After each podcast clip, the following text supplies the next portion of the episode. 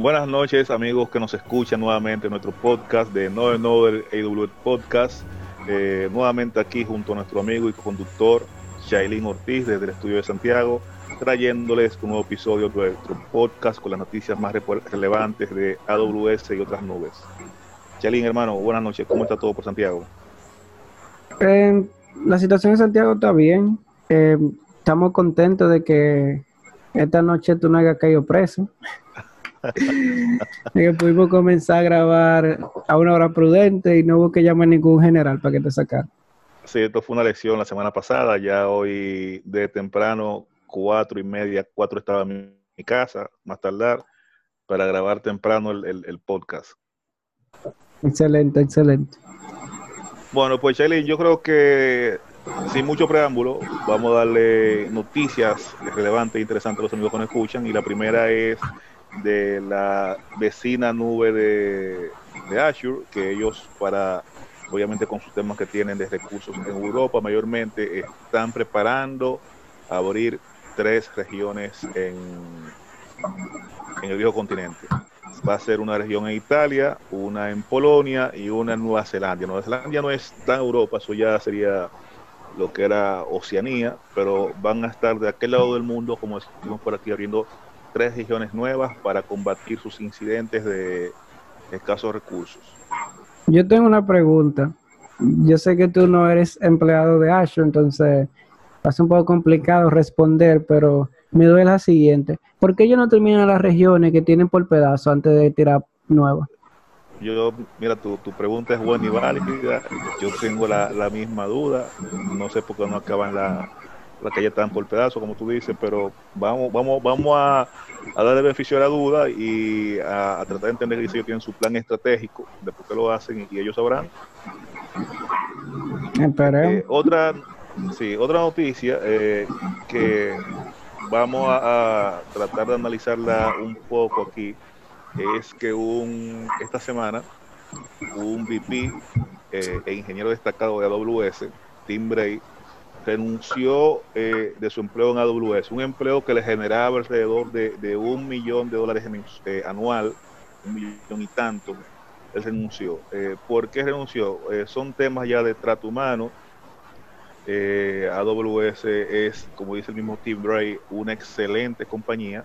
Del lado de Amazon han habido, sin embargo, unos temas con empleados del almacén de, donde se guardan los productos que se quejan de que no están las mejores condiciones eh, para manejar los productos. Eh, siendo solidario y después de, varios percances internamente, decidió poner su renuncia. Su renuncia, eh, aunque el tema no era directamente AWS, eh, sino Amazon, él para ser solidario con los compañeros renunció.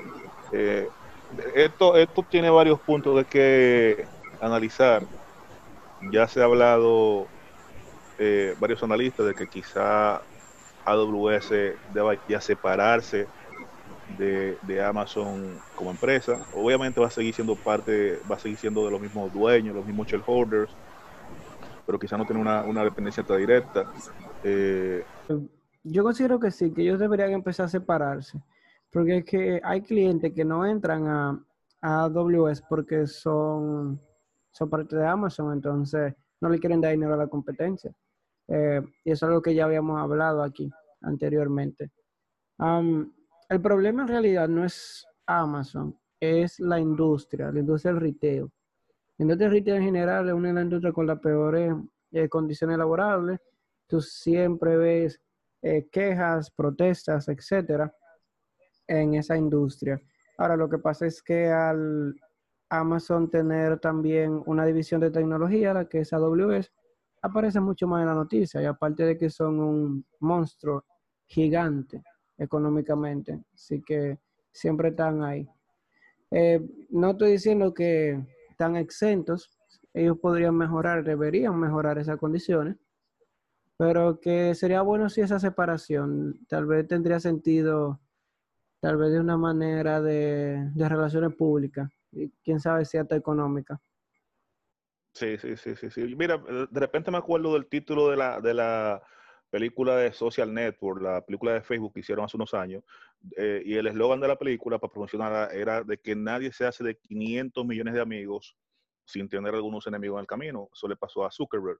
Eh, y aquí igual, viejo, el que tiene una empresa como, como Amazon y como AWS, que tiene miles de empleados en todo el mundo, algunos quizá no, no se estarán tan contentos, se quejarán, eh, algunos quizá no van a tener los mismos beneficios que tenía este señor que renunció, y sí, en el camino aparecerán algunas quejas, eso es normal en, en cualquier industria. Bueno, eh, ya continuando con la noticia oficial de AWS, eh, ya EC2 Image Builder, el servicio que te permite construir tus imágenes, modificarlas y todo eso, tiene soporte ahora para CloudFormation. Ya tú pudieras automatizar con CloudFormation, eh, construir tus imágenes para usarlas con tu instancia de S2. Otra noticia interesante es que eh, AWS System Manager, System Manager es el servicio de configuration management de AWS, tiene soporte ahora para tú mandarle, eh, mandarle states, eh, estados a tus recursos, eh, para mandarles ahora states a lo que son resource groups. En vez de tú tener que ir recurso por recurso, ya tú pudieras hacerlo en, grupos de recursos, lo que agiliza la administración de tus recursos en la nube, por la redundancia. una tercera noticia oficial es que ya las instancias de soporte high memory eh, en AWS se le mejoró el rendimiento para IBS, para discos y para performance de networking. Eh, el storage ahora es dos veces más rápido y en el caso de la manejo de red es hasta cuatro veces más rápido para estas instancias. Eh, cabe destacar que todo esto por el, el mismo precio no vas a tener que pagar un dólar más, un dólar menos para tener mejores instancias y ya las estabas eh, utilizando. Eh, y una que, es muy buena y amigable, cómoda, es que también ahora Amazon EC2 tiene soporte para aliases. Tú puedes crearle aliases a tu AMI de, de AWS. Eh, si, esto es chulo por el lado, un lado humano. Si tú tienes un requerimiento muy especial de crear una máquina, una instancia con una, un AMI específico, eh, al tú seleccionar el AMI se te pudiera perder en el camino porque se parece el nombre, no tiene un nombre amigable, ya tú pudieras a tus AMIs ponerle un nombre amigable y seleccionar la, la correcta, reduce la, la, cavidad de errores, de errores humanos. También es eh, que eso funciona como los aliases de Lambda, que por ejemplo tú puedes publicar versiones diferentes a un alias. Um, o sea, digamos, tú pones una autorización a, a AMI y después eh, publicarlo bajo el mismo alias y las instancias que se vayan a lanzar con ese, con ese alias van a tener la, el AMI actualizado sin tú tener que estar cambiando cosas por allá. Excelente, excelente, correcto, así mismo como tú dices, Chelín. Y, una última noticia es que ahora AWS License Manager, License Manager es el servicio que te permite manejar eh, tus licencias de Microsoft, SAP, Oracle eh, en AWS tiene soporte ahora para Private Link. ¿Qué quiere decir esto? Que antes de, para tú acceder a License Manager, si tus recursos AWS querían accederlo, tenías que hacerlo eh, por la red pública. Eh, ya ahora tú puedes crearte endpoints que van a permitir la comunicación entre License Manager y tus recursos internos de AWS en la misma red interna de AWS, sin tener que salir a, a Internet. Eh, Shelly, estas fueron las breves noticias desde el estudio Santo Domingo. Paso contigo al estudio de Santiago de los Caballeros para continuar con las noticias que tienes acá al lado. Excelente, gracias. Yo voy a comenzar con una noticia de otra nube, que es de GCP. GCP acaba de, anunciar una región en Las Vegas. Ah, eso es algo bien excelente. En el caso yo no se lo critico porque son, según Garner, la nube con más disponibilidad. Es decir, que de verdad están dando ese 99.99 que dicen que tiene de disponibilidad al año. A sacar una región nueva, esa región nueva ya está en planeación hace mucho tiempo, ya está lista y la anunciaron. Eh, ellos también tuvieron errores, no errores, también tuvieron problemas de capacidad este año con los temas del coronavirus y el aumento de la carga, pero ellos lo resolvieron en cuestión de, de una o dos semanas. O esos hechos no duraron mucho. No, eso te iba a decir que están todas las nubes en estos días eh, con este tema sacando nuevas regiones. Eh, y, pero es interesante porque planeando regiones, o sea, eh, comentando la noticia que daba hace un rato de las nuevas regiones de Azure que van a ser, por ejemplo, en, Europa, y ahora tú comentas estas de GCP, eh, hacer una región eh, no es algo que se hace en tres semanas, por ejemplo. Es un plan de posiblemente largos meses o incluso años. Exacto, entonces Google tiene tiempo construyendo esto. La región está disponible, cualquier persona que trabaje con GCP puede empezar a lanzar recursos en la, en la región de Las Vegas. No tengo ahora mismo la información específica de cuáles servicios están o no están disponibles, pero eso se lo dejo para que ustedes lo puedan consultar. Entonces ahora vamos a pasar a noticias oficiales de, de AWS. La primera es que Amazon S3 Batch Operations acaba de agregar soporte para lo que es S3 Object.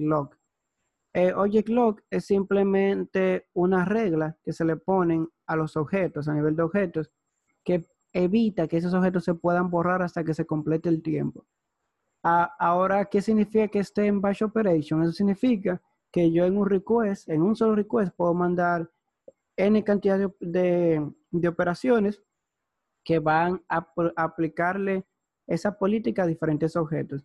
En vez de yo tener que estar mandando un request por cada uno. Esto ayuda a que no se acabe la cuota, a no, tener que estar pagando eh, extra por llamadas a la API y demás. Pasamos a la noticia de Koguru. Koguru tuvo varios updates. Tuvo varios updates la semana pasada y ahora viene con nuevos updates. El primero es que ahora Koguru Profiler anuncia la disponibilidad de hacer recomendaciones cada hora. Eh, antes las recomendaciones de Koguru Profiler eran una vez al día. Y lo que eso hace es que busca la línea de código más eh, demandantes, más costosas a nivel de recursos, entonces ya ahora se puede correr eh, cada hora. Eso ayuda mucho en los environments donde se tiene CI y CD, que, ok, tú, tú estás haciendo pruebas de performance, tu CI y tu CD, todo se está moviendo en cuestión de, minutos, de horas, y entonces tú tienes que, tenías que esperar que Koguru al final del día que te diera el reporte. Entonces ya ahora lo vamos a poder tener de una manera mucho más granular cada hora. La siguiente es que Koguru Reviewer anuncia un dashboard de pull request. ¿Qué quiere decir esto? Que ahora va a haber un dashboard dentro de Koguru donde se va a poder ver todos esos comentarios, todas esas sugerencias de cambio a los diferentes pull requests de un mismo dashboard. Eso ayuda a que sea mucho más centralizado. Esas son las noticias digamos, más relevante de CodeGuru, eh, podemos pasar a una que personalmente me gusta mucho, que es la de eh, NoSQL Workbench para DynamoDB. Agrega soporte para Linux. Eso significa que ahora yo puedo utilizar mi Workbench NoSQL. Seguro ustedes han utilizado MySQL Workbench. Esta es una versión para base de datos NoSQL que hizo Amazon. Eh, y tiene soporte para DynamoDB. Ahora yo lo puedo utilizar en Linux. Yo puedo utilizarlo para definir mis esquemas, para crear eh, queries, para crear index, para modelar todos esos accesos de datos e incluso la estructura de los datos que yo espero tener en mi DynamoDB y aún algo mucho mejor es que ahora lo tengo en Linux y otra cosa aún mejor es que es compatible con DynamoDB Local Instance. DynamoDB Local Instance no es nada más que, vamos a decir, un servicio que se levanta en su máquina local y ustedes lo pueden utilizar como si fuera un Dynamo para ustedes probar. Está genial. Yo sé que muchos de los amigos que nos escuchan son usuarios de, Linux, algunos usan Deepin, otras distribuciones, y, esta noticia le va a gustar mucho a ellos. Claro, e incluso uno de los puntos de serverless es cómo debuguear local, porque todo está basado en eventos, eh, todo está basado en interconexión. Entonces, como, si yo uso Dynamo, ¿cómo yo voy a probar esto? Tengo que aprobar en una, en una base de datos real. Eh, no, tienen aquí eh, Dynamo Local. La siguiente, esta es pasando al mundo de RDS, a un mundo más tradicional, y es que ahora Performance Insights soporta SQL Level Metrics en Amazon Aurora con compatibilidad para MySQL. ¿Qué quiere decir esto? Esto es muy parecido a lo de CoGuru Analyzer, esto lo que hace es que va a analizar sus queries van, y va a darle métricas y decirle a ustedes, miren, este query es demasiado lento. Este query consume demasiado por X y cosa. Eh, y eso ahora está compatible con Amazon Aurora para MySQL. Entonces, eso es excelente. Yo hablaba con Jorge antes de la grabación del podcast, que qué es lo que vamos a hacer con los DBA. ¿Qué es lo que vamos a hacer con los DBA? Sí, ya le quitaron la parte de administración del clúster, la parte de configuración de replicación, de, backups, de eh, active passive, de passive deployments, rate replica, lo que sea. Y ahora también le quitan el, análisis de los queries. Mira, y el análisis, de los queries, muchas empresas, viejo, se pasan hasta, hasta 3 4 días analizando cuál query está lento, que no funciona. Y mira ya como ahora, con esta noticia que tú das, un query lento pudiera en cuestión de minutos, dos o tres horas identificarse. No tener que esperar días en, en eso. Exacto. Entonces, incluso la misma noticia, ellos dicen que eso está diseñado para que las personas que no sean eh, expertos puedan identificar esos queries que consumen muchos recursos. E incluso te da hasta un, un dashboard visual en segundos. O sea, literalmente él te va a dar un dashboard ahí con un gráfico diciéndote, mira, esta vaina no está bien. Todos nuestros amigos de Vea nos escuchan, los invitamos a que se monten en, la nube. Eh, ojalá sea AWS, pero si no, la nube es su preferencia. Eh, hay muchos servicios que pueden ir manejando y aprendiendo. Ah, yo sé que hay mucha consultoría en estos días para los que están en eso de, cómo migrar de local, tú hacia todo local a la nube.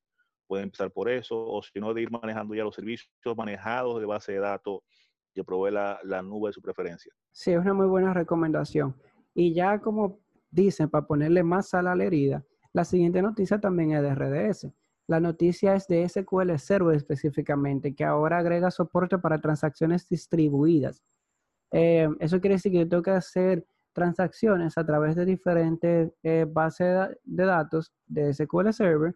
Eh, dígase que yo utilizo el Microsoft Distributed Transaction Coordinator o MSDTC. Ahora yo puedo hacer eso desde RDS. lo único que yo tengo que hacer es utilizar el servicio Directory Service for, for Microsoft Active Directory.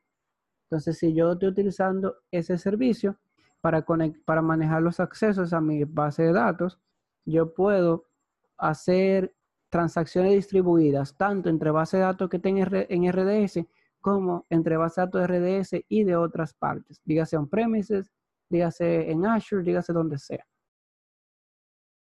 Bueno, eh, los compañeros amigos de base de datos que se animen con esta noticia que Chelín acaba de dar y se interesen en, conocer la, nube. No se, no se van a arrepentir.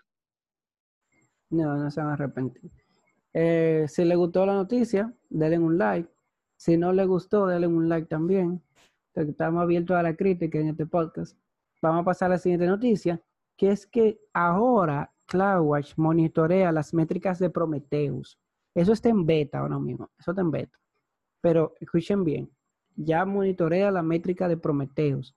Ya teníamos eh, Elasticsearch manejado en AWS. Teníamos obviamente CloudWatch, que es el nativo de ellos, y ahora también tenemos soporte para Prometheus.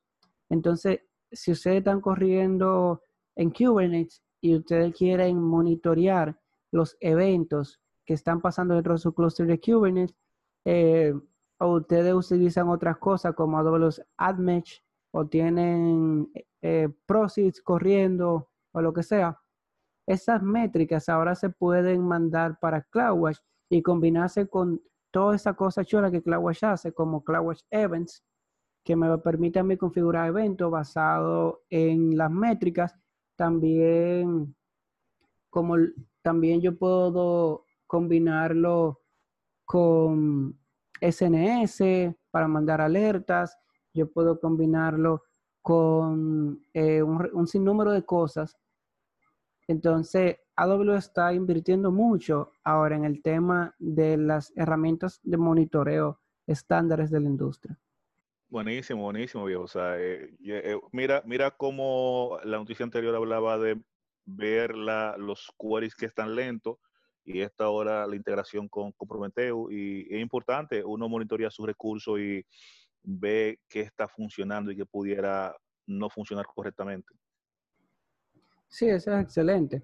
Eh, de hecho, ellos también agregaron la posibilidad de tú poder guardar métricas. o sea, poder guardar queries. Si tú vas a hacer un query en CloudWatch, eh, que tú usas, qué sé yo, para debuguear, para filtrar aplicaciones, lo que sea, ahora tú puedes guardar los queries y volver a esos queries después.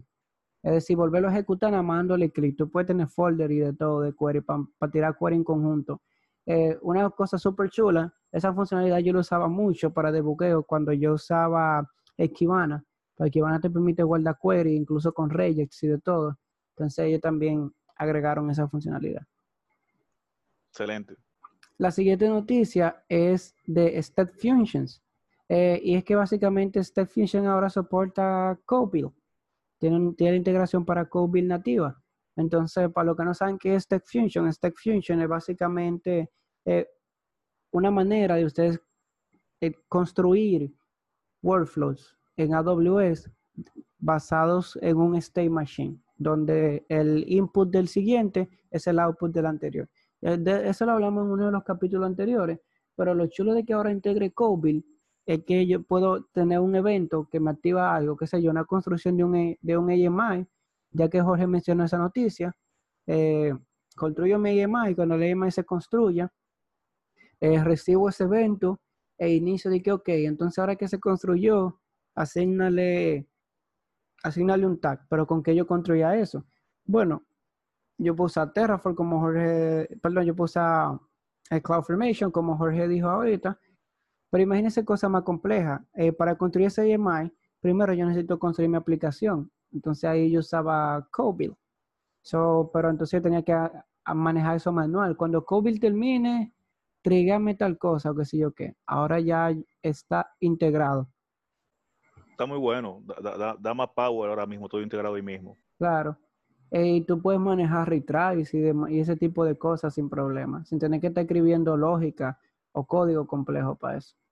Ah, la siguiente, esta es de Database Migration Services, ya que hablábamos de las posibilidades que tiene un DBA ahora, donde debería ir mirando.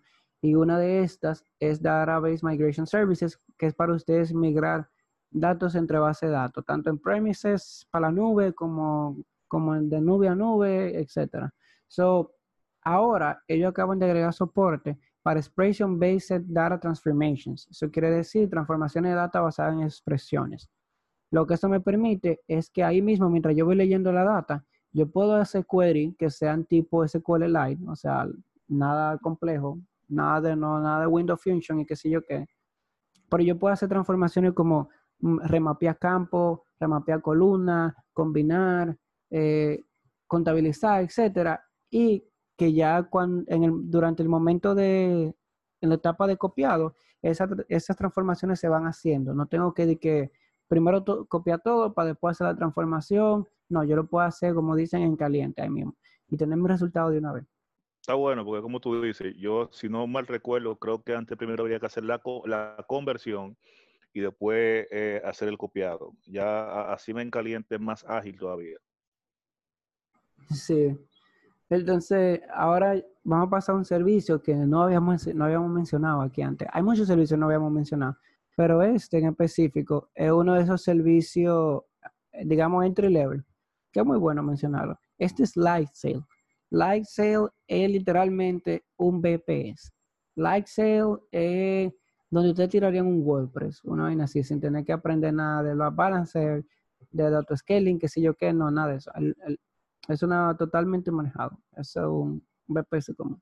El Lightsail ahora agregó soporte al firewall para ustedes tener reglas basadas en IP, en source IP. Entonces, lo chulo de esto es que es un VPS común, ustedes ya lo conocen, ustedes saben para qué se usa, cómo funciona, pero ahora con esta nueva regla, tiene la, la funcionalidad extendida. Si yo quiero que voy a hacer un lanzamiento de un site, mientras tanto van a probar la gente de QA, yo puedo poner que simplemente la gente de una IP accedan a mi, a mi, a mi website. Entonces, si todo el mundo, en la compañía la gente usa una VPN, yo puedo darle acceso a la VPN. Esto me permite crear website privado. Y la configuración es súper, súper sencilla porque pasa hecho el servicio. Y eso se combina con que tú antes podías definir reglas basadas en protocolo y en puerto. So, ahora tú puedes decir, nada más X gente de, de, este rango de IP, porque no solamente coge IP, también coge rango y también coge CIDR blocks. O sea, yo puedo definir de tal IP a tal IP, de, la eh, punto, punto 10 a la punto 60 de, mi, de, de, mis, de mis listas de IP corporativas. Y también yo puedo decir, ok, este rango, qué sé yo, solamente pueden entrar la gente en slash 28 de, de mi VPC. Entonces suena chulísimo. Eso es lo, bueno y lo, la diferencia entre un VPC común y entonces venía a usar un VPC de Amazon, que tú tienes acceso a toda esa funcionalidad extra si tú la llegas a necesitar sin tener que migrar y de una manera cómoda. Está chulo, porque como tú mismo dijiste, o sea, eh, otra, otros proveedores tradicionales eh, te dan el VPS normal, pero ya aquí tú tienes el, mismo VPS con, con estos features extra que te dan más power. Mira el, ejemplo que tú dabas, me, gusta mucho de, que tú puedes publicar un site y que nada más la gente de QA o de tal IP lo use. Eso está genial. Sí, e incluso ellos también agregaron reglas para agregaron el, el protocolo de PIN a la lista, porque antes tú nada más podías definir TCP y UDP, ahora tú puedes poner el ICMP. So, tú tienes una, una muy buena flexibilidad para un VPC. Entonces, la siguiente noticia, esto ya viene de aplicaciones de mensajería. Esto es de Amazon Chime. Yo nunca le he dado la oportunidad a Amazon Chime, pero tal vez yo lo pruebe. Porque acaban de agregar eh, policies para manejar el acceso a los meetings. Antes, ellos tenían un modelo tipo Zoom, que, que tú tienes que tener el ID, tienes que tener el password para poder entrar a los a los rooms. Pero la gente, vamos a decir la verdad, la gente se, se comparte el link con, con el ID y el password. Y eso le puede llegar a todo el mundo.